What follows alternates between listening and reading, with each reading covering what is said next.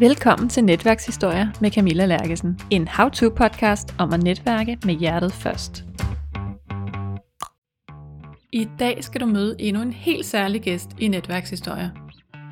Morten Ballesager og jeg taler om netværk på fremtidens arbejdsmarked. Og måske ser det lidt mere sort ud, end jeg lige havde regnet med. I virkeligheden så er netværk jo også noget, altså det er jo det her med, at det er jo 90% spild af tid måske det i virkeligheden trækker lidt i retning af, at der bliver flere og flere jobopslag, fordi vi, det bliver så nemt med LinkedIn og så videre, det bliver så nemt at lave de her jobopslag, så øh, i virkeligheden så kan det være, at der i fremtiden bliver lidt mindre networking, fordi vi, øh, virksomhederne får så nemt ved at lave de her stillingsopslag ud på LinkedIn. Det tager fem minutter at lave stillingsopslag på LinkedIn. Ikke?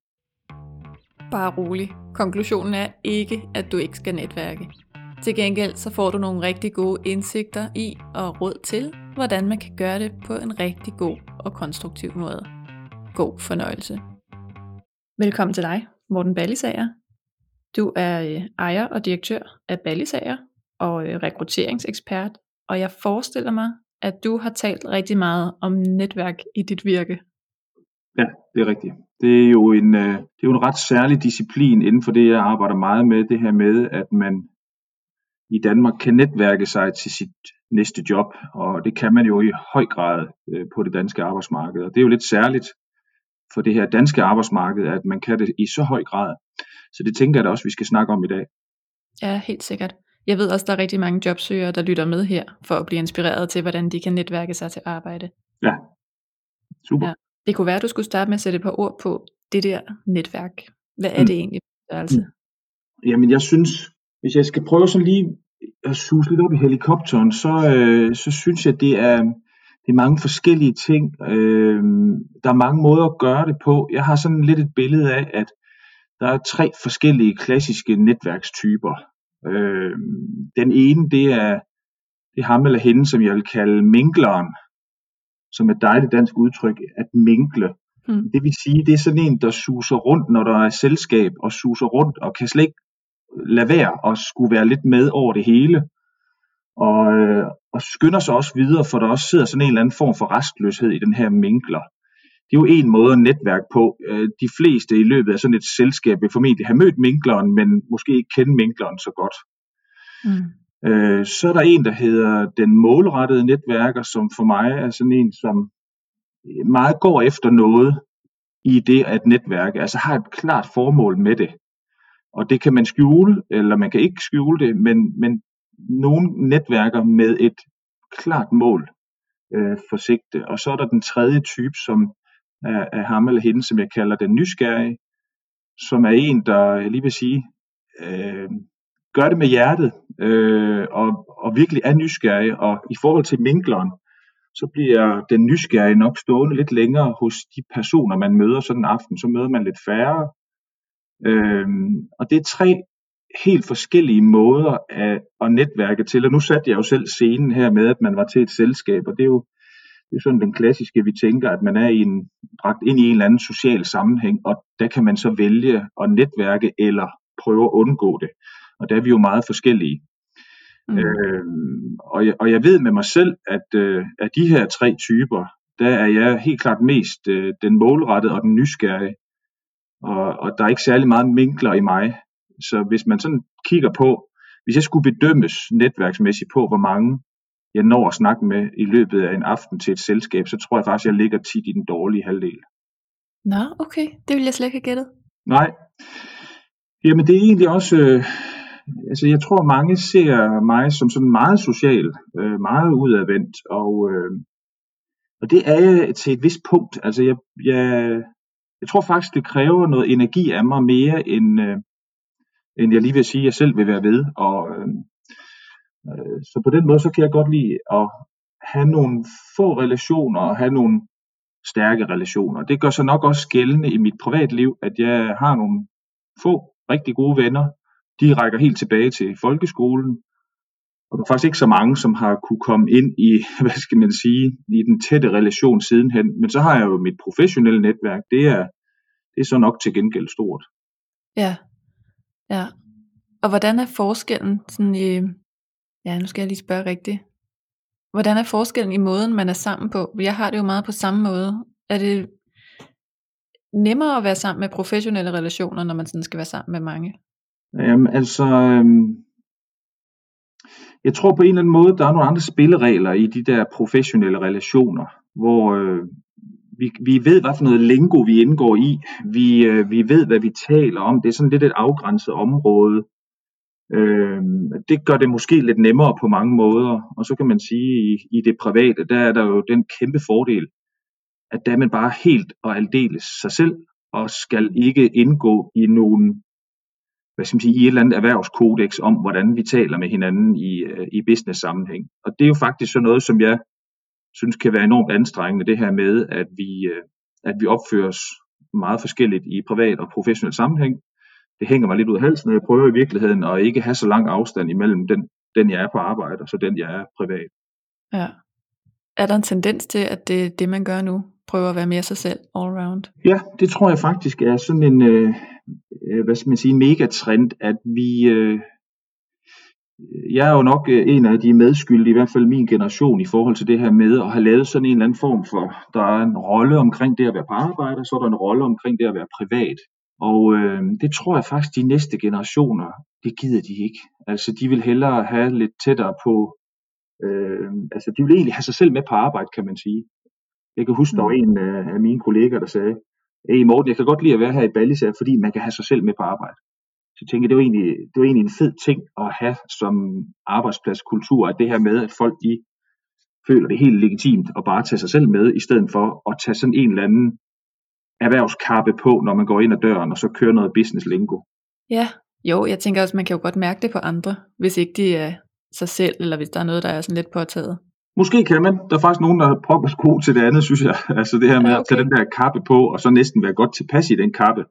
Øh, det behøves ikke at være forbundet med ubehag at tage den her kappe på, øh, tror jeg. Ikke for alle. Så, så på den måde er der stor forskel på det professionelle og det, øh, og det private, når man netværker. Og så er der jo også meget forskel på netværkstyper, altså det her med, om man har lukket netværk eller åbne netværk. Altså de her loger for eksempel, det er jo det er jo sådan nogle rigtig stærke netværk, hvor man har grupperet sig omkring en eller anden form for værdi eller noget, og den er også lidt lukket måske, den her, det her netværk, fordi vi skal være fælles om det her, og vi er måske også lidt fælles om at være i opposition til noget andet. De netværk er jo meget lukket, hvor der så er nogle andre typer netværk, som er enormt åbne øh, i virkeligheden. Ikke? Der, der er sådan, på den måde er der jo afsindig mange forskellige typer af netværk, og jeg tror, at vi er forskellige, og vi trives godt i forskellige typer af netværk. Mm. Hvordan netværker du selv? Øh, jamen, øh, jeg, jeg ved faktisk ikke, om jeg har sådan en helt bestemt måde at gøre det på. Altså jeg kan godt, det, det nysgerrige der i mig, det driver mig tit til at tage nogle kontakter øh, til nogen, som jeg ikke kender, og og spørge, om de har lyst til at dele noget af den viden, de sidder inde med osv. Så, videre. så, så det bliver nok meget det nysgerrige, der bliver motoren. Men jeg må jo også være ærlig at sige, at jeg jo også øh, ejer en virksomhed, så øh, det betyder, at nogle gange så netværker jeg også med et formål. Altså det at komme ud og være, være synlig og være en af dem, man måske tilvælger, når man står og skal bruge nogle af de ydelser, vi har i Ballisær. Så på den måde så er jeg både nysgerrig og også målrettet i forhold til det her med netværk. Men jeg tror i virkeligheden, jeg prøver at gøre det med den der nysgerrige, nysgerrighedsmotoren forrest. Og jeg synes mm. faktisk, de fleste døre, hvis man nu sådan gerne vil i dialog med mange, så synes jeg faktisk, den der nysgerrige approach er super god, fordi når du taler til folks formåen eller viden eller et eller andet, så er de langt de fleste skruet sådan sammen, at det vil de faktisk gerne dele deres viden. Ja. Øh, så det synes jeg tit er en god dør at gå ind af. Så hvordan kunne det se ud konkret? Altså hvad kunne du spørge nogen om, og hvem spørger du typisk? Jamen det kunne for eksempel være, en af de ting, jeg gerne vil i mit arbejdsliv, det er at have dialog med mange HR-chefer. Øh, have et godt netværk blandt HR-chefer. Så jeg kunne jo tage fat i en HR-chef i en større dansk virksomhed og, og så sige til dem, at øh, i forlængelse af corona er jeg nysgerrig på at høre lidt om, hvordan de takler de situationer, de måtte stå i. Øh, fordi det bruger jeg også i mit virke som ekspert inden for rekruttering og karriererådgivning. Øh, så hvad for nogle ændringer ser de for sig, om, om vedkommende vil dele den viden med mig. Mm. Og så, øh, så synes jeg tit, folk siger, at det vil de gerne. Øh, man rammer jo klassisk også den her travlhed med, at det har jeg ikke tid til, men, men lad os sige, at halvdelen vil gerne. Så hopper vi på et, øh, et online møde, hvor, hvor jeg typisk tillader øh, dem at, at fortælle vidt og bredt om de erfaringer, de har i forlængelse af den her coronasituation, og hvordan de håndterer det HR-mæssigt. Og så, øh, så er jeg heller ikke bleg for, når, vi har, når jeg har hørt om det, så præsenterer ballisager, hvad vi laver og så videre. Så på den måde ligger der både noget nysgerrigt og noget målrettet i det. Mm. Hvem er den seneste, du har ragt ud til? Eller hvad kunne være et eksempel på en, hvor det har været gavnligt, og du har lært noget nyt? Ja, men det var en, øh, det er en virksomhed, en stor virksomhed i Aarhus, øh, som havde en HR-chef. Der var lige, de har lige lavet et HR-chef-skifte. Og så, øh, så rakte jeg ud efter ham øh, for at høre, om han kunne øh, være interesseret i at fortsætte den lille dialog, der havde været. Og det var han interesseret i. Og så satte vi os ned. Det var faktisk på et tidspunkt, hvor corona ikke fyldte så meget, at vi kunne sidde sammen fysisk. Mm. Og så sad vi og delte en masse erfaringer. Jeg hørte faktisk en del om hans arbejdsliv, og hvad han, hvad skal man sige, hvor han kom fra, og, og så videre. Og sidenhen har vi så snakket sammen om en, en helt anden ting, som ikke handlede om forretning, men handlede om noget, noget helt andet, fordi vi havde meget god kemi. Så øh, ja. Ja. Er der forskel på, hvordan man skal netværke, hvis man er henholdsvis jobsøgende og i job? Øhm, det er jo et godt spørgsmål. Øh, altså jeg tror tit man kommer til at tænke, at det der netværk, det skal man have aktiveret, når man er jobsøgende. Og øhm, det er jo faktisk tit for sent, fordi mm netværk er jo, det er jo meget en gensidig øvelse, som handler om, at man øh, vil give og tage. Altså man vil give noget til nogen, og man vil også gerne have noget retur. Og øh, den der grundlæggende præmis, jeg synes, der er i netværk, at man både giver og tager, den, øh, den kan godt være lidt svær og anstrengt, hvis det er, at man først kommer på banen, når man er blevet jobsøgende og gerne vil have noget. Så hvis ikke du har været, været rundhåndet og delt ud af noget af det, du har, mens du har været i job, så kan du godt møde nogle lidt mere, det kan godt være lidt sværere at sparke op dørene øh, bagefter. Så der, der tror jeg, jeg vil sige, at man skal i hvert fald grundlæggende huske at netværke både i job, altså når man har sit på det tørre, og når man er uden job, fordi ellers bliver det træt. Ja. Øhm, og så synes jeg jo lidt, når man er jobsøgende, at det her med, om man skal gå meget direkte efter det, man egentlig gerne vil have. Altså man vil faktisk gerne have et job. Hvor direkte går man efter det i en øh, netværkshenvendelse? Og der tror jeg, at øh, mit, mit råd er, at man igen skal bruge den her olie, som er bedst til at åbne en dør med, og det er nemlig øh, det, det her med at søge viden og søge information, og for eksempel lave en kontakt, som går lidt i retning af, I arbejder med noget øh, inden for en branche, som er vildt interessant for mig, og øh, jeg kunne godt tænke mig at høre, hvordan det går i jeres branche, og lidt om, hvordan det er at arbejde hos jer. Og så vil jeg selvfølgelig også godt lige have lov at præsentere mig selv. Kunne du have et kvarter en dag, hvor vi øh, stikker hovederne sammen online? Sådan en henvendelse vil have relativt gode chancer for at blive øh, godt belønnet, fordi den både netop stimulerer den her, du har noget viden, jeg er vildt nysgerrig på din viden, og samtidig er den reel hvilket man også godt kan lide, når man får de her henvendelser, at man ikke går, øh, hvad skal man sige, gemmer sit formål alt for meget og kører skjult dagsorden. Altså det der med svisken på disken, det tror jeg er rigtig mange, som skal bejles til øh, i den der jobsøgende situation, altså arbejdsgiver, man bejler til. Det kan de faktisk godt lide. Ja. Og så, jeg får rigtig mange spørgsmål også om sådan noget med hierarkier. Altså når der kommer en jobsøger, og siger, jamen jeg vil jo vildt gerne spørge en eller anden HR-direktør, eller CEO, eller en eller anden bestsellerforfatter om det her. Men mm. kan jeg tillade mig det? Er der noget sådan do's and don'ts? Hvem må man egentlig hive fat i? Øh, Monique, der er sådan en tendens til, at jo højere i et eller andet hierarki folk sidder, jo, jo sværere bliver det at få dem i tale, og måske skal man også passe på, at man ikke tror, at jo højere man er kommet op, jo større mulighed er der for at komme igennem med sit.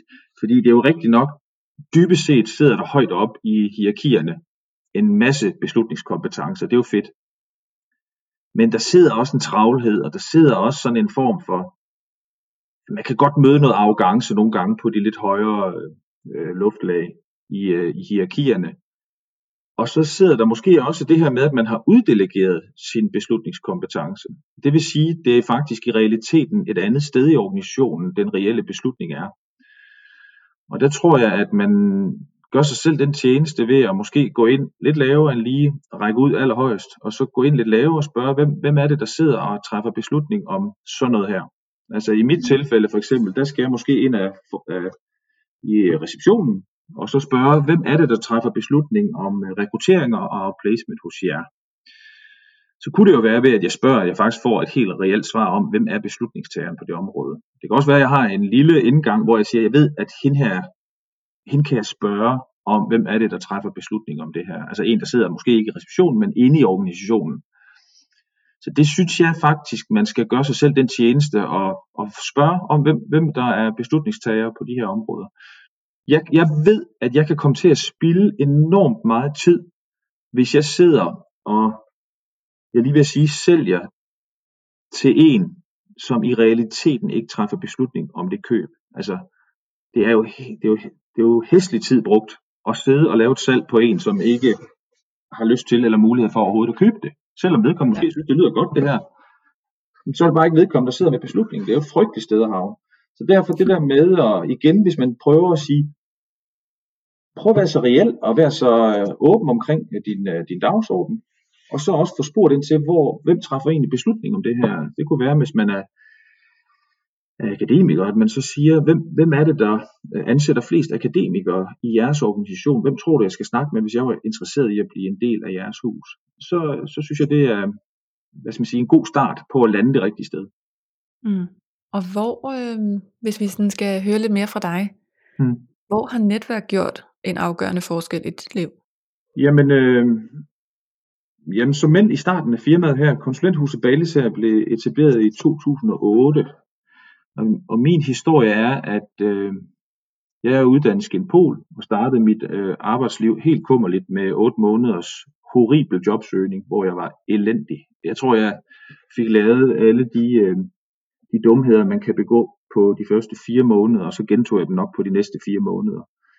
øh, så det var virkelig en dårlig start. Og så øh, efter det her, så kom jeg ind hos øh, AF Fyn og fik arbejde. Øh, skiftede så over til en privat virksomhed, og øh, på et tidspunkt så havde de, øh, de, blev, de blev så solgt til en organisation, hvor jeg ikke kunne med chefen. Og så blev jeg fyret. Og så sad jeg der og tænkte, okay, hvad delen gør jeg nu? Nu har jeg både prøvet den håbløse jobsøgning som nyuddannet, og jeg har også prøvet at hvad skal man sige, nu, nu skal jeg håndtere min egen fyringssituation, hvad gør jeg? Og der tænkte jeg lidt, at det her med, at jeg faktisk havde siddet i AF, og jeg havde den private virksomhed, jeg var kommet over og arbejde for, arbejdet som leverandør til AF. Det vil sige, jeg havde arbejdet inden for AF, altså det, det, var det, det var det gamle begreb for jobcentre AF. Jeg har arbejdet inden for jobcentrene, jeg har arbejdet som leverandør til jobcentrene, og så tænkte jeg, at mit netværk er jo egentlig smadret godt, fordi jeg kender i både den ene og den anden kommune nogen, der sidder og er beslutningstagere. Så hvis jeg nu laver en skitse på, hvordan jeg kunne tænke mig at bygge et firma op og være en leverandør til et jobcenter, og så begyndte jeg at rejse rundt med den her lille forretningsplan, jeg havde, og tog fat i en masse, som jeg havde mødt på, øh, på, i mit job der på, øh, på jobcenteret, altså, altså AF. Og så var der nogen, der sagde, at det, det ville de da gerne høre på, og så kom jeg ud og fortalte lidt om det, og efter jeg havde brugt, jeg tror to-tre uger, så var der en, der sagde til mig, hvis du kommer med det der, så lover jeg, så køber jeg det projekt, fordi det er godt, det du kommer med. Og da, da vedkommende sagde det her, så tænkte jeg, okay, nu, øh, nu, nu tør jeg godt. Og så etablerede jeg konsulenthus Ballisær. Og så øh, ganske rigtigt, så havde jeg den her første ordre fra vedkommende. Og det her med, at jeg næsten havde min første ordre, næsten inden jeg gik i gang, gav jo øh, også en tro på det. Det vil sige, at jeg faktisk også ansat to fra start af. Sådan så vi ligesom kom forbi den der enormt svære start i, i en iværksættervirksomhed, hvor man er sig selv. Mm. Øhm, så øhm, på den måde, så det, det var rent netværk. Altså, jeg tænker tit tilbage på det, og Ballisær er ikke altså vi har ikke opfundet noget nyt. vi har ikke opfundet nogen teknologi eller noget. Vi har, vi har en lidt anden vinkel på, hvordan man arbejder med karriererådgivning. Vi, vi er for eksempel lidt mere dataorienteret end det, der var i markedet i forvejen. Og det her med at prøve at lave en datatilgang til det, og, og blive lidt klogere på, hvordan de her jobskiftesituationer virker, det var nok. Og så netværket, ikke? Altså den der lille nye vinkel sammen med netværket, det gjorde, at, øh, at Ballisær kunne blive etableret, og jo så voksede til 80 medarbejdere på de første to år, og faktisk har ligget på, øh, på det niveau, og i dag kan man sige, at vi jo, der er vi jo ikke bare leverandør til jobcenter, der er vi også leverandør til danske virksomheder på rekruttering og placement osv. Så, så, så det var helt afgørende, det netværk øh, for mig. Ja, og hvad var det, du gjorde? Altså, hvordan fik du dem med ombord? Hvad var det, de sagde, der gjorde, at nu er det nu? Det er et godt spørgsmål, Camilla, fordi det var jo ikke, altså af alle de typer netværk, det var ikke et, det var ikke sådan et loge-netværk, jeg havde, altså der, hvor man siger, det er et lukket netværk, og jeg har nogen, som jeg er meget tæt på, og så videre. Jeg synes egentlig ikke, de var meget tætte. Øh, men jeg havde nok alligevel gjort mig umage de gange, vi havde været sammen, de her forskellige personer, med, med de ting, jeg lavede, og jeg var forbundet med en, der gjorde mine ting ordentligt. Og derfor var der så heldigvis en, der til sidst havde mod til at sige, at hvis du, øh, hvis du kommer med det der, så, så køber jeg også. Jeg vil også sige, at jeg mødte også en masse, altså jeg tror, jeg snakkede med 10 inden den her person, hvor de første 10 så sagde, uh, det lyder spændende. Lad os se, hvis du, øh, hvis du åbner om, så måske vi skal lave noget sammen. Og det var, det var jo ikke sådan den der dedikation på, at det her, det vil jeg virkelig gerne købe. Så, så var der, der var der også rigtig mange, som, øh, jeg vil ikke sige afvist, men som måske havde sådan lidt mere lunken holdning til det. Og det er måske også en vigtig ting omkring netværk, det her med, at også når vi snakker netværk omkring jobsøgning, det er jo for fanden nok, hvis der bare er en, hvorom det lykkes. Ja. Og det, og det er nogle gange noget, som man skal minde sig selv om, det her med, at det her det er også noget, altså der er noget matematik i det, der er noget statistik i det, at hvis du har taget 10 henvendelser, så er vel statistisk set, så vil der formentlig være succes i en af de 10 henvendelser. Og det er det, ja. man nogle gange skal huske at overbevise sig selv om. Og det kan faktisk for nogen være lidt en befrielse, det her med at gøre det til matematik, i stedet for at gøre det til en meget personlig sag. Fordi det, det er jo tit omkring det personlige, at vi synes, der er noget, der er på spil, og noget, der er farligt, og det er træls at få en afvisning og alt det her. Og hvis man sådan mentalt kan flytte det over i sådan et matematisk game og sige, at det her det er matematik, og jeg skal forbi de første 10 henvendelser, så har jeg statistisk set, så har jeg faktisk et møde. Mm. Jeg ved for eksempel, at øh, når jeg holder møder med beslutningstagere, så ved jeg, at øh, jeg får flest afslag. Men jeg ved også, at når jeg har holdt 10 møder, så statistisk set, så har jeg kun en ny kunde på tre af dem. Og derfor så ved jeg jo, at jeg skal ud og have holdt nogle møder, og jeg lever fint med, at der er 7 ud af 10, der, der siger, at vi har en anden, eller nej, vi, vi venter lidt, Morten, og så videre. Så, så det der med at, at gøre det til noget matematik og noget statistik, kan nogle gange hjælpe med, at det ikke bliver så pokkers personligt. Mm, ja. Og har du altid haft det fint med de afslag der? Mm, nej. Altså jeg har nok altid, hvis vi går tilbage til folkeskoletiden, været en af dem, der, der ikke skulle ud og invitere en pige op til dans, fordi jeg var, jeg var bange for at få afslaget. Så det er, det er måske noget, der er kommet mere i mit professionelle virke, det her med, det synes jeg faktisk ikke er så slemt at få et afslag i forbindelse med noget, der er professionelt af mit arbejdsliv. Hvorimod jeg tror, at, at på det private område, der er lige så hundeangst for at få et afslag, som alle andre er. Ja, okay. Der er den der differens igen. Det er, det er der. Det er der helt klart. Så, øhm, så, så jeg tror, den der med at prøve at se det her med at netværke også som en form for noget, noget statistik og nogle, nogle måltal og sådan noget, sørge for at få bygget på, altså jobsøgere, for eksempel give sig selv øvelsen at sige, jeg vil bare prøve at skrive de 25 stærkeste netværkspersoner ned på en liste, og så vil jeg, øh, så vil jeg have den liste her, og de, og de skal stå på listen ikke ud fra, hvor tætte de er, hvor meget de holder af mig, men ud fra, hvor relevant det er, det de sidder og laver.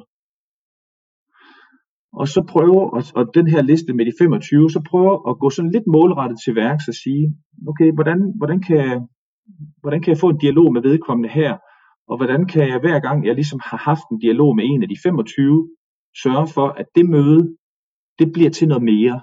Det er ikke sikkert, at jeg får, jeg får nok ikke job hos dem, men det kan være, at jeg får noget information og noget viden om, jamen hvis ikke det er hos dem, hvor kunne det så egentlig være henne? Hvad for nogle brancher har det godt? Hvad ved du om, hvem der har travlt lige nu og så videre? Det er jo den måde, man skal prøve at se sådan et form for, lad os kalde det et spindelvæv, hvor man i virkeligheden hele tiden bygger nogle nye relationer på og, øh, og arbejder den vej. Øh, jeg vil også sige, jeg tror også, det er vigtigt at få sagt, når vi snakker netværk i forbindelse med jobsøgning. Man kan altså også bruge for meget tid på det. Okay. Øh, netværk er jo ikke sådan en eller anden, øh, hvad skal man sige, et mirakelmiddel, der, der fjerner alle problemer. Det er, det er der nok sådan en tendens til, at øh, vi konsulenter kan nogle gange blive så topbegejstrede for sådan noget som netværk, at vi råber op om, hvor effektivt og godt det er, fordi det er jo der, man kan gøre noget handlingsorienteret. Det er der, man lidt kan styre noget selv. Det kan vi jo godt lide. Men det er jo sådan, når man laver undersøgelser på det her. Der er altså halvdelen, der får job, uden at der har været et stillingsopslag, og så er der halvdelen, der får et job på et stillingsopslag. Og, og derfor så kan man sige, når man arbejder med jobsøgning, så skal man, man skal prøve at arbejde på forskellige fronter, både på netværket, på de opslåede jobs, på øh, uaffordrede henvendelse til virksomheder og på vikarrekrutteringsbyråer. Så det behøver ikke at fylde det hele, øh, men det er bare et vigtigt element på et arbejdsmarked, hvor for eksempel de små og mellemstore virksomheder de har faktisk netværk som den primære rekrutteringskanal. Mm. Og det er jo noget sjovt noget, ikke? Der er virkelig noget landsby over det der her i Danmark, at vi bare bedst kan lide at ansætte på netværket, fordi nu sidder jeg i et internationalt netværk, der hedder Abora, og der snakker jeg jo tit med, med virksom, tilsvarende virksomheder i andre lande. Og vores, vores arbejdsmarked og jobmarked er noget helt andet. Det her med for eksempel netværk, det, det forstår de altså ikke helt. Og vi er sådan lidt en øh, jobsøgningslandsby. Vi kan godt lide det der med relationer, og nogen kender nogen, og nogen kan sige god for, og ham der skulle du prøve at arbejde sammen med, osv. Det synes vi er, er virkelig fedt. Øh, så, øh, så på den måde, så kommer man altså ikke udenom øh, om de her netværksaktiviteter. Det synes jeg i hvert fald ikke, hvis man skal have en optimal jobsøgningsproces. Nej, det giver mening. Men man behøver heller ikke at bruge al sin energi der. Og hvis man nu mega hader netværk, det er der jo nogen, der gør, ja. så kan man godt få job på et opslag. Ja, absolut. Med, med masser, altså i hvert fald halvdelen får job på et jobopslag. Og så vil jeg faktisk sige, måske det i virkeligheden trækker lidt i retning af, at der bliver flere og flere jobopslag, fordi vi, det bliver så nemt med LinkedIn og så videre, det bliver så nemt at lave de her jobopslag, så i virkeligheden så kan det være, at der i fremtiden bliver lidt mindre networking, fordi vi, øh, virksomhederne får så nemt ved at lave de her stillingsopslag ude på LinkedIn. Det tager fem minutter at lave stillingsopslag på LinkedIn. Ikke? Og ja, i gamle, okay. helt gamle dage, der skulle, vi, der skulle vi ligefrem have en annonce i avisen, og i semi-gamle dage, så, så skulle vi øh, have lavet en annonce til Jobindex, og have betalt for den, og have lige ventet til, at den kørte på i næste, næste dag klokken 3, eller hvornår det nu var. Mm. Det kan du sige, på din firmaprofil i dag, der kan du lave et jobopslag, så kan du få dine medarbejdere til at cirkulere det jobopslag, så er du nogenlunde lige så godt omkring, som du er på, på de andre platforme. Ja, det er faktisk rigtigt. Nå, det er meget interessant. Ja. Hvad tror du afholder folk allermest fra netværket? Mm, jamen, jeg tror, at i virkeligheden så er netværk jo også noget, altså det er jo det her med, at det er jo 90% spild af tid. det er 10% guf, ikke? Altså det er der jo bare. Øhm, der er jo selvfølgelig noget, det er jo, det er jo netop det her med at, at betragte det som, at det er jo, det er jo til syvende, når du jobsøger, så er det til syvende og sidst kun der, hvor det lykkes dig, at det faktisk har skabt den værdi, du går efter. Og det er der, hvor der måske er sådan lidt en følelse af også, at netværk kan være noget meget diffust og noget meget ukonkret, og vi ved ikke helt, hvor succesen kommer henne, og er den tid, man så kaster efter det, er den egentlig, er den egentlig godt brugt, så må ikke der sidder nogle, øh, altså sådan mere rationelle vurderinger af, at det godt kan være lidt spild af tid. Det tror jeg, at det kan for nogen. Og så mm. tror jeg også, der er de der lidt mere personlige aspekter omkring, at man kan sgu ikke rigtig lide at, blive, øh, at få et afslag. Altså. Og det er, altså netværk er jo noget med at opsøge nogen, der ikke har bedt om, at du kontakter dem, ikke? Jo, jo, jo, der er lidt koldt canvas over det nogle gange. Ja, og jeg plejer at sige, at det er jo slet ikke koldt canvas, fordi den er hård. Altså netop det der med det uaffordrede henvendelse, det, det er koldt. Netværk er jo noget med, at du har en eller anden, typisk en eller anden indgang til en, som man kender måske den samme på et område, eller og det kan man jo bruge for sådan noget som LinkedIn til at lave de der, nå du kender også ham, ham kender jeg også, og så, så der er egentlig mange måder at lave netværk på, som er netop ikke pivkoldt. Men, mm. øhm, så jeg tror, det, det er sådan en blanding af, kan, om det nu kan nytte noget, og så også om, ah, man kan ikke rigtig lide at banke på, når man, når man ikke er blevet bedt om det. Mm.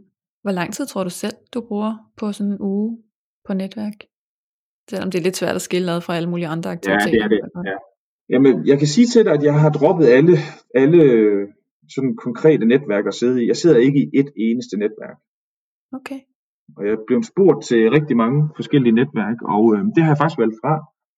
Og det tror jeg måske lidt af den her med, at jeg føler mig egentlig i forvejen godt pakket ind. Altså af de relationer, jeg har, og jeg styrer selv de relationer, jeg har, hvem jeg snakker med, og jeg har et godt privat netværk, så jeg synes måske ikke, jeg har savnet det der erhvervsnetværk af en VL-gruppe eller et, øh, et andet type netværk, netværk Danmark mener jeg, der noget, der hedder osv.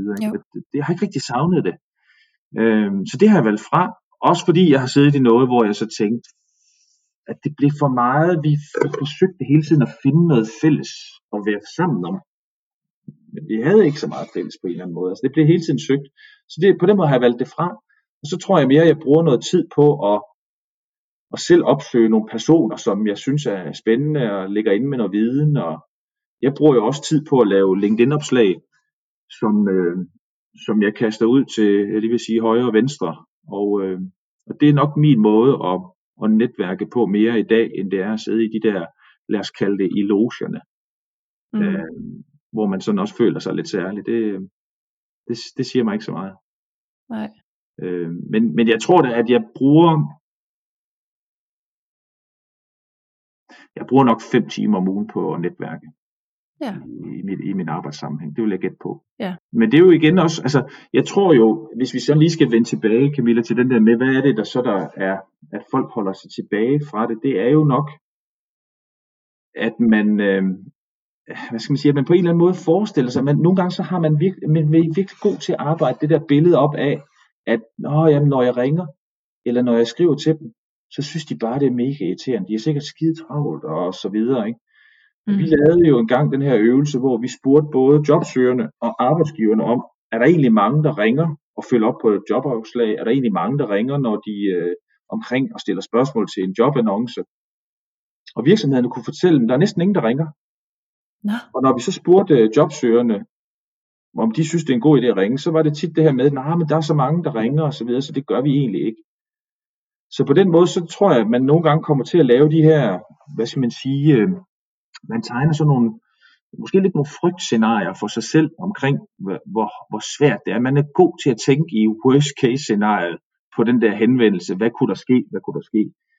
Og, øh, og selvom det lyder lidt poppet, så er der også noget, der er noget mentalt omkring det der med at prøve at forestille sig noget af det fede, der kunne ske ved et, et, et opkald, i stedet for at sidde og tænke i alle de ulykker, der kunne ske, øh, og mm. den, den grimme, grimme afvisning, man kunne få. Så på den måde, så tror jeg, man skal, der er, der er noget mentalt i det også.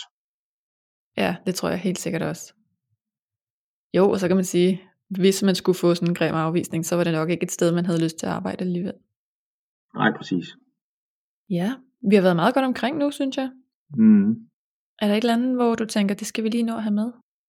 Altså, øh, vi kunne jo prøve at snakke om det der med, hvad er, hvad er egentlig dårlig netværksstil? Altså, hvad skal man holde sig fra, når man, når man netværker? Og der, der er sådan en ting, jeg vil sige, og det er, at når man, øh, når man netværker, så skal man lade være at være for egoistisk omkring det.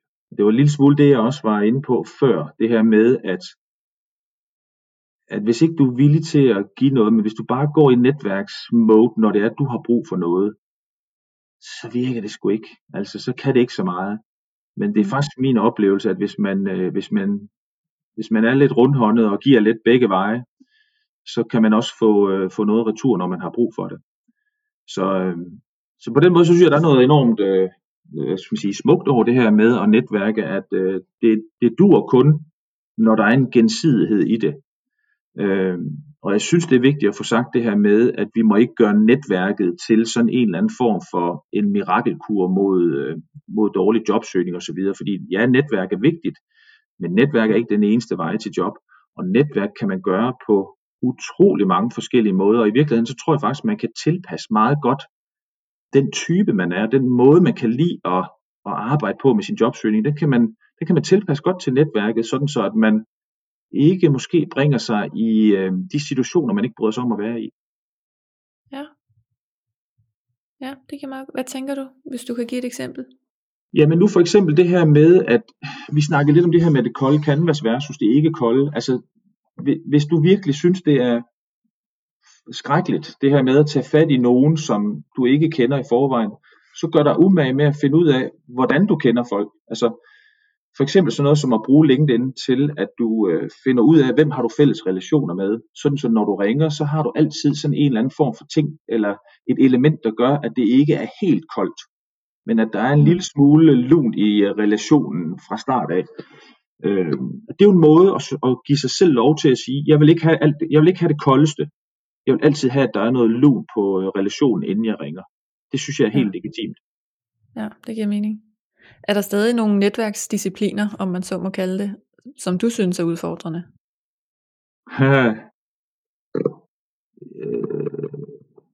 jamen jeg skulle, det, det er stadigvæk det der med at minkle. Altså når man bliver sat ind i et rum og bliver tvunget til at netværke og så videre, jeg, jeg, det bryder mig altid ikke om.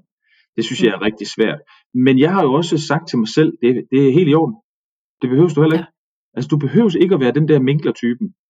Så, øh, så på den måde har jeg givet mig selv lov til at være nysgerrig, og så være, også være formålsdrevet i den måde, jeg bruger mit netværk på, men ikke minkler måden. Jeg magter det ikke. Nej. Nej, jeg tror også, øh, apropos det der med at være en del af et fast netværk, jeg tror, der er, som du siger, mange forskellige typer og forskellige måder at gøre det på. Og jeg har ja. sådan min egen tese om, at minkleren er rigtig god i de der faste netværk, hvor man mødes, fordi de er gode til hele tiden at altså uanset hvad samtalen er, så kan de ligesom mm. byde ind og skabe relationer. Og jeg er nok mere ligesom dig, jeg har simpelthen brug for, at vi har noget, vi er fælles om. Lad os mm. lave et fælles projekt, og så skabe relationer derfra, mm. mere end omvendt. Mm. Det er jeg enig med dig i. Men det er jo nok igen typen. Jeg har også opgivet lidt de der faste netværk, fordi ja. jeg ender altid med at sidde ude på sidelinjen og lytte med og afvente, hvornår kommer der et eller andet, der er relevant, hvor kan jeg byde ind. Og hvis ikke der er noget, hvor jeg føler, her, der står jeg knivskarpt, Ja. Men så kommer jeg aldrig ind i samtalen. Nej. Og hvad beskriver du dig selv som, Camilla? Er du introvert eller ekstrovert? Ja, men jeg er 97% øh, introvert, resten af koffein. Nej, jeg er meget, meget introvert, faktisk. Ja, og det er jo sjovt, fordi man kan jo ikke helt mærke det. Men, øh... Nej, måske. Ja. Hvad er du selv? Jamen, jeg er vel... Jamen, jeg er måske i virkeligheden mere 50-50. Jeg er, jeg er dybt afhængig af begge, begge rum, så at sige. Altså det der, hvor man er social, og så det der, hvor man er sig selv. Mm. Altså, jeg er sgu ked af at sige det, men jeg, jeg har virkelig godt med mit eget selskab. Øh, så det er ikke noget at være ked af i morgen. Nej, men altså på den måde, så kan man sige, det der med nogle gange at søge det rum, hvor man er selv, det er meget vigtigt for mig. Øh, nok også fordi mit arbejde er så, hvad skal man sige, udadvendt og taler med mange, ikke? så har jeg brug for det andet ved siden af, så balancen er vigtig. Jamen, det giver rigtig god mening. Og man kan sige, jeg har jo også brug for netværk og mennesker, for mm. at have noget balance i mit. Mm. Jeg tror bare, mit tipping point, det ligger øh, et andet sted. Ja. Og det har jeg jo også været nødt til at tage højde for i forhold til netværk. Fordi det der med at tvinge mig selv til netop at minkle og være i store konferencer og bruge mange timer på det, det har simpelthen øh, udmattet mig så meget, at det giver ikke mening. Det er en dårlig investering. Fordi ja. jeg får ikke noget ud af det, fordi jeg tjekker mentalt ud, og mm. andre mennesker får heller ikke noget ud af, at jeg er der, fordi jeg gør på ingen måde mit bedste indtryk der. Nej, men har det så været en befrielse for dig at nå til det punkt, at øh, sådan her er du, og det er, er sådan set dit udgangspunkt, i stedet for at det er noget, du er træt af? Helt vildt. Mm. Altså det er ret sjovt, fordi da jeg sådan øh, brød igennem lydmuren med det der introverte, og, og det ligesom blev meget offentligt, at jeg var introvert, så blev jeg, så hvilede jeg så meget i det, mm. at jeg begyndte at agere øh, meget mere ekstrovert, end jeg nogensinde har gjort før. Mm. Fordi før havde jeg hele tiden den der tanke om, jeg skal lade som om jeg er ekstrovert og peppy og øh, spændende og lidt højt råbende, og man skal kunne se mig. Mm. Og det var jeg jo ikke. Og så bliver jeg endnu mere stille, fordi jeg var meget pinligt bevidst om, at jeg var ikke det der, jeg troede, jeg skulle være. Mm. Og da jeg bare gav fanden i at være ekstrovert, så blev jeg meget mere ekstrovert, fordi der blev plads og overskud til bare at være mig. Ja. Hvad tænker du om det her, fordi du arbejder også inden for det med ekstrovert versus introvert. Er arbejdsmarkedet ved at åbne sig op for introverte personer, eller er det status quo? Nej, jeg tror, det bliver lidt bedre. Mm. Altså, øhm, jeg synes, jeg ser flere og flere, og det er jo i virkeligheden øh, ikke så rart, når de siger det, men der er flere og flere, der sådan kalder mig lidt irrelevant, og siger, men er vi ikke der, hvor det er lige meget? Og jamen Camilla, man er jo begge dele, og selvfølgelig er der plads til introverte på vores arbejdsplads, og det har aldrig været et problem for mig. Og Mm. det er jo virkelig dejligt. Mm. Og, og jeg tror også, at coronakrisen har, fået, har givet nogen øje på, at vi faktisk godt kan arbejde på mange forskellige måder, og at nogen er mere effektive, når de får ro omkring sig. Mm. Hvad tænker du? Det må I også øh, kunne se. Jeg tror, jeg er meget enig med dig i det her med, at pludselig så bliver der sådan lidt en anden præmis med corona. Ikke? Øh, Det er måske der, hvor vi har fået lidt en øjenåbner på, at dem der, der er gode til at, at være på og være synlige på, på, før vi havde corona, pludselig så er der bare noget andet, der, der er på spil, og øh, de introverte har fået sådan lidt en revival i forhold til corona, og det blev lige pludselig ikke betydningsfuldt det her med, om man skulle ud og, og markedsføre sig over for chefen på gangen, når han kom forbi eller sådan noget. Ikke? Så, Mm. så jeg tror også, det har, det har gjort noget, øh, corona. Jeg er lidt usikker på det her med, om det er måske lidt ligesom det her med seniorer på arbejdsmarkedet, ikke? at vi, øh, altså de fleste HR-folk er jo gode til at sige, at der er jo overhovedet ingen reservationer hos os omkring seniorer, og alder betyder altså ingenting. Hvor man kan sige, jamen jeg kan jo se på vores analyser, at der er nogle forbehold. Mm. De må jo sidde nogle steder, altså. Øh, så på den måde, så tænker jeg, at der er sgu også nogle reservationer over for de introverte øh, fortsat. Men, øh, men alt andet lige vil jeg også sige, at og jeg er optimistisk på, på det, vi går ind i, i forhold til, om det, hvad skal man sige, præmisserne for de introverte på, øh, på arbejdsmarkedet. Ja. Tror du, det er en vedvarende forandring, vi er i gang med? Eller er det en dille? Ja, men der er rigtig meget, der går over, når corona lægger sig igen. Altså vi, er, vi skal jo regne med de der vaner, vi bygger op, dem har vi bygget op hen over øh, mange hundrede år. Ikke? Øh, så bare fordi vi har haft corona på besøg, og selvom det føles, føles stort lige nu, så er der rigtig meget, der lander tilbage. Men det er klart, der vil være nogle ting, vi tager med videre. Øh, for eksempel det her med, hvor meget vi kan hjemmearbejde, og hvor meget vi kan online osv. Øh, det, det tror jeg, vi tager med. Ja, okay. Det kunne være fedt. Altså Ja. også for de introverte. Ja.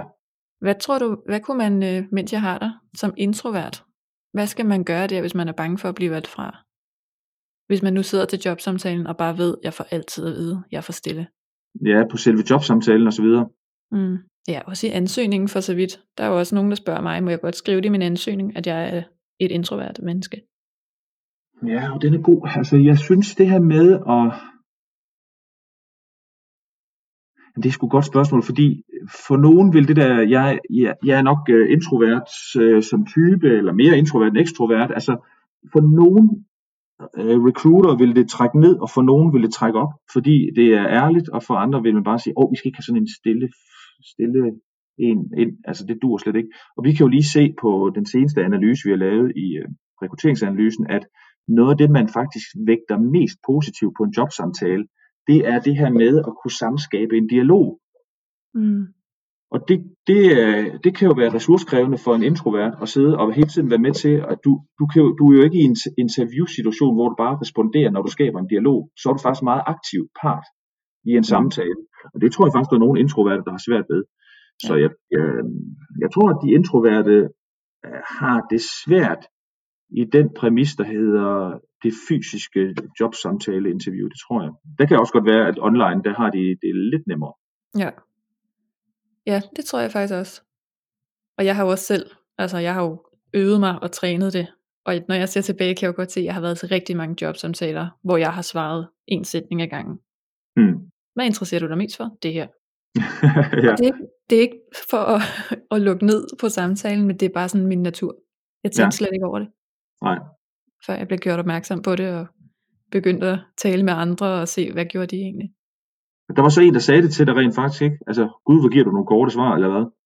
Ja, jamen jeg startede på en coachuddannelse, hvor vi jo arbejdede med alt muligt med kommunikation og typer, og, og fik den feedback, at har du lagt mærke til, hvor, hvor lidt taletid du egentlig har, og hvor kort du svarer, når du endelig har ordet. Okay. Og det havde jeg ikke, fordi for mig var det jo bare helt almindeligt. Ja, og det er jo så, det er jo så faktisk været med til, at du så har kommet ind i den proces, hvor du har, har taget det med som en del af dig, og, og faktisk bruger det aktivt i dag. Ikke? Altså det, er jo, det er jo godt vidensbyrd om, hvor vigtigt det er, at der er nogen, der hvad skal man sige, siger det, de ser i ja. samspillet med dig der. Jo, og det har gjort en kæmpe forskel, når jeg har været ude på arbejdsmarkedet. Jeg havde på et tidspunkt første dag på nyt job, og mellemlederen siger til mig, hun har også lige talt med, med chefen, og han synes også, at jeg virker rigtig sød. Lidt stille jo altså, men, mm. men det er man jo første dag. Mm. Og jeg tænkte, jeg har gjort mig rigtig umage med at være outgoing. Det bliver Nå, kun okay. værre herfra. det var en vigtig samtale at have, at kunne gå ind til mm. hende bagefter og sige, hvis I forventer noget andet, så kan jeg sige, det, det kommer ikke naturligt, men hvis I savner, at jeg byder ind, så vil jeg rigtig gerne øve mig. Ja. Men øh, spændende samtale også. Er der noget, vi mangler? Nej, det synes jeg ikke. Altså, jeg synes, det er en spændende snak, det her. Øh, jeg synes, det er vældig spændende, om vi i virkeligheden er hårde ved, ved de intro, introverte på arbejdsmarkedet. Altså, det, det kunne være sjovt at dykke ned i, også for os, i, i nogle af vores analyser rent faktisk. Ja, er du sindssygt. Det vil jeg synes var interessant. Ja. Det ved jeg, at der er mange, der vil synes var interessant. Det er ja. faktisk et større issue, end man lige går og tror. Ja. Men det kan jeg jo se i mit netværk, hvor jeg har rigtig mange introverte, der skriver private ja. beskeder, mere end at række hånden op i plenum. Præcis. Mm. Camilla, det dykker vi ned i, det lover jeg. Fedt. Fantastisk. Yes. Tusind tak, fordi du vil være med. Det er godt. Tak for snakken. Tak. Tusind tak, fordi du lyttede med, og øh, bliv lige hængende et øjeblik endnu.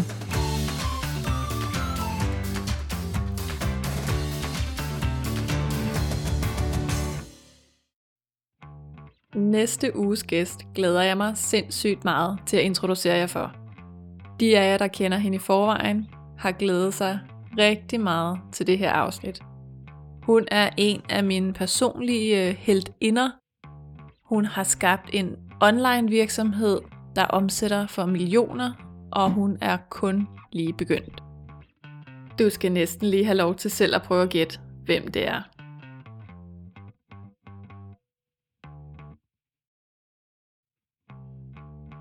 Men jeg synes, det er 400 millioner gange mere irriterende at få den her fucking flade besked på LinkedIn med, øhm, skal vi ikke øh, drikke en kop kaffe, vi kunne garanteret øh, virkelig gavne hinandens forretninger.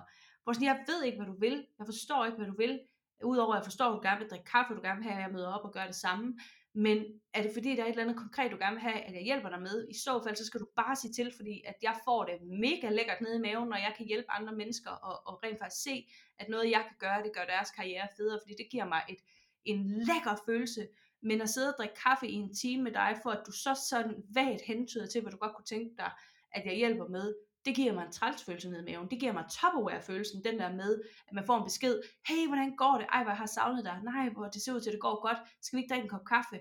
Og så når man drikker en kop kaffe, så hiver de lige en salatslynge op og siger, hey, jeg har forresten den her fra Tupperware, kunne det ikke virkelig være noget for dig? Det kan også være noget skincare eller noget olie eller et eller andet. Who cares? Men tanken om, at, man, at det er et menneske, der er rigtig interesseret i dig som person, øh, går fra, øh, øh som så vender sig om og bliver til, nej, det var faktisk et salgsmøde. Det er, øh, det er vildt irriterende. Du har gættet det.